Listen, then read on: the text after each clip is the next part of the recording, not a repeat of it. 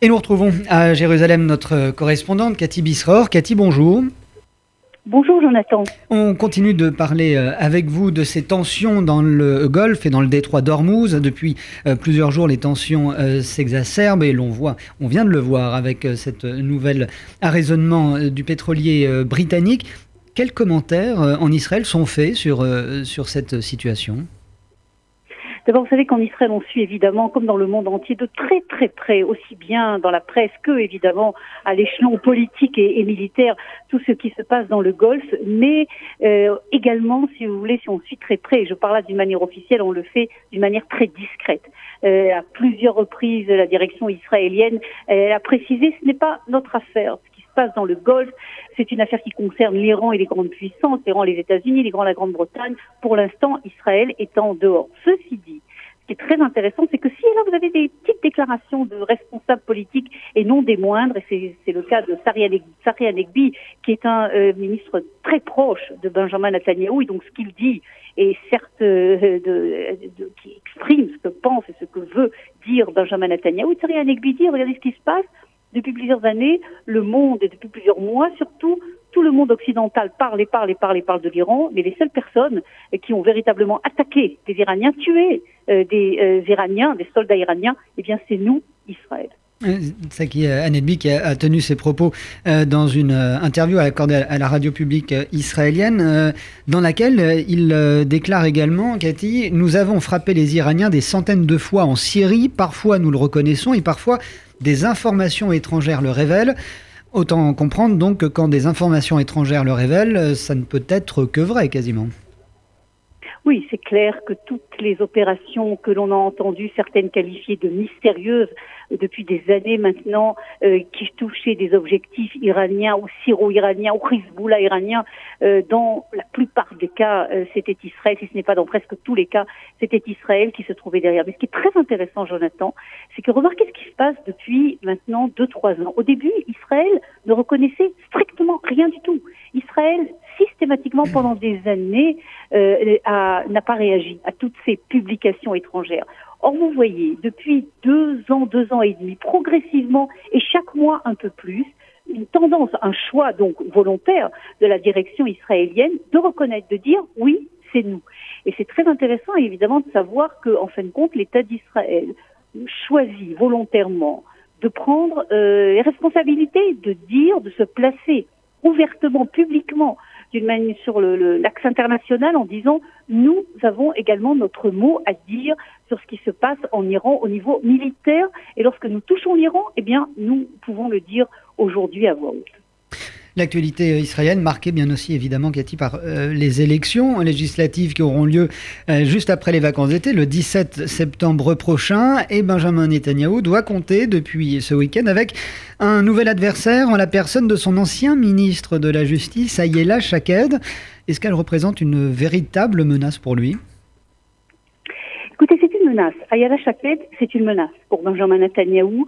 Euh, pas peut-être beaucoup plus que Naftali Bennett. Pourquoi? Parce que Ayala Shaked a un taux de popularité énorme ici euh, en Israël. Il y a beaucoup, énormément d'articles qui ont dit, regardez, c'est l'étoile montante des, de la politique israélienne pour les 10-20 prochaines années. Euh, c'est elle qui va hériter de Benjamin Netanyahu à tel point. Euh, euh, il y a eu même à l'intérieur du Likoud des tentatives d'introduire Ayala Shaked à l'intérieur du Likoud, ce que ne veut absolument pas Benjamin Netanyahu. D'ailleurs, juste pour la petite histoire, il faut rappeler que Ayala Shaked, comme Naftali Bennett, ont fait leurs premières écoles euh, sur auprès de Benjamin Netanyahu. C'est, ils étaient en fait et ils étaient des, des aides ou des assistants de Benjamin Netanyahu, avant véritablement qu'il y ait une crise totale entre le Premier ministre et Ayala Shaked et Naftali Bennett. Donc ça, c'est au niveau personnel, mais ça veut dire également beaucoup. Maintenant, euh, la réponse exacte, est-ce que c'est une menace euh, pour ces élections-là euh, au niveau politique tout va dépendre est-ce qu'il va y avoir bel et bien des regroupements à la droite de l'échiquier politique, à la droite du Likoud, si vous voulez. Ayala Shaked et Naftali Bennett se présentent à, la tête d'un parti qui n'a pas passé le seuil d'éligibilité lors des dernières élections. Face à eux, il y a un autre parti religieux de droite Comment va se passer les alliances on, le saura maximum d'ici le 1er août, parce que c'est la date limite pour présenter les, listes électorales. Mais c'est sûr que euh, cette décision de regroupement ou non euh, sera cruciale pour comprendre euh, la carte politique et également, en fait, ce qui se passera au lendemain des élections et les capacités de Benjamin Netanyahu de faire des alliances. Et enfin, pour conclure, vous souhaitiez nous parler, Cathy, d'un livre qui fait fureur actuellement en Israël. Je vous laisse nous en dire plus. Écoutez, il est, il est signé de Amos Hatchael, qui certainement ne dit rien à nos auditeurs, mais qui est un homme qui est très connu euh, ici en Israël, un, journaliste chevronné du Jérusalem Post, mais également euh, a eu un certain nombre de missions diplomatiques et très connu euh, aux États-Unis.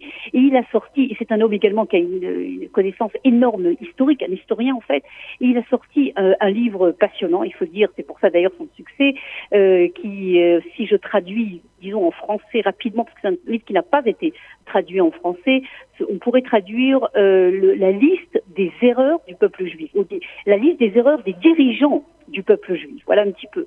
Et donc, il ne se contente pas du tout de parler de notre époque, de l'époque moderne, il va jusqu'au tout début euh, de l'existence du peuple juif, au début de Abraham, Moshe, Yaakov, euh, le roi David, le roi Salomon et surtout toute l'époque des rois. Et il montre comment au cours de toute l'histoire juive, tous les grands drames qu'a connus le peuple juif sont dus non pas aux empires qui se trouvaient face au peuple juif, mais aux décisions erronées euh, de, ses dirigeants. Et le meilleur exemple qu'il donne, c'est évidemment la division en fait des douze tribus. Hein. Il y avait douze tribus et le, fait que les dix tribus d'Israël se soient évanouies dans, dans son parti, en fait, l'expulsion des dix tribus au moment euh, de, de 700, 700 ans avant euh, Jésus-Christ, avant l'ère moderne. C'est une erreur, dit-il, explique-t-il, il montre, il démontre des dirigeants juifs. Et il va évidemment jusqu'à l'époque moderne. Il donne également des exemples de la Shoah, comment des communautés entières auraient pu partir et que les dirigeants ont décidé de rester dans des zones qui ont été en fait complètement décimées par les nazis. C'est évidemment un regard très différent sur l'histoire juive. Et sa conclusion, c'est de dire la faute, c'est pas à eux, c'est d'abord à nous. Je crois que ça peut nous faire réfléchir dans cette période électorale.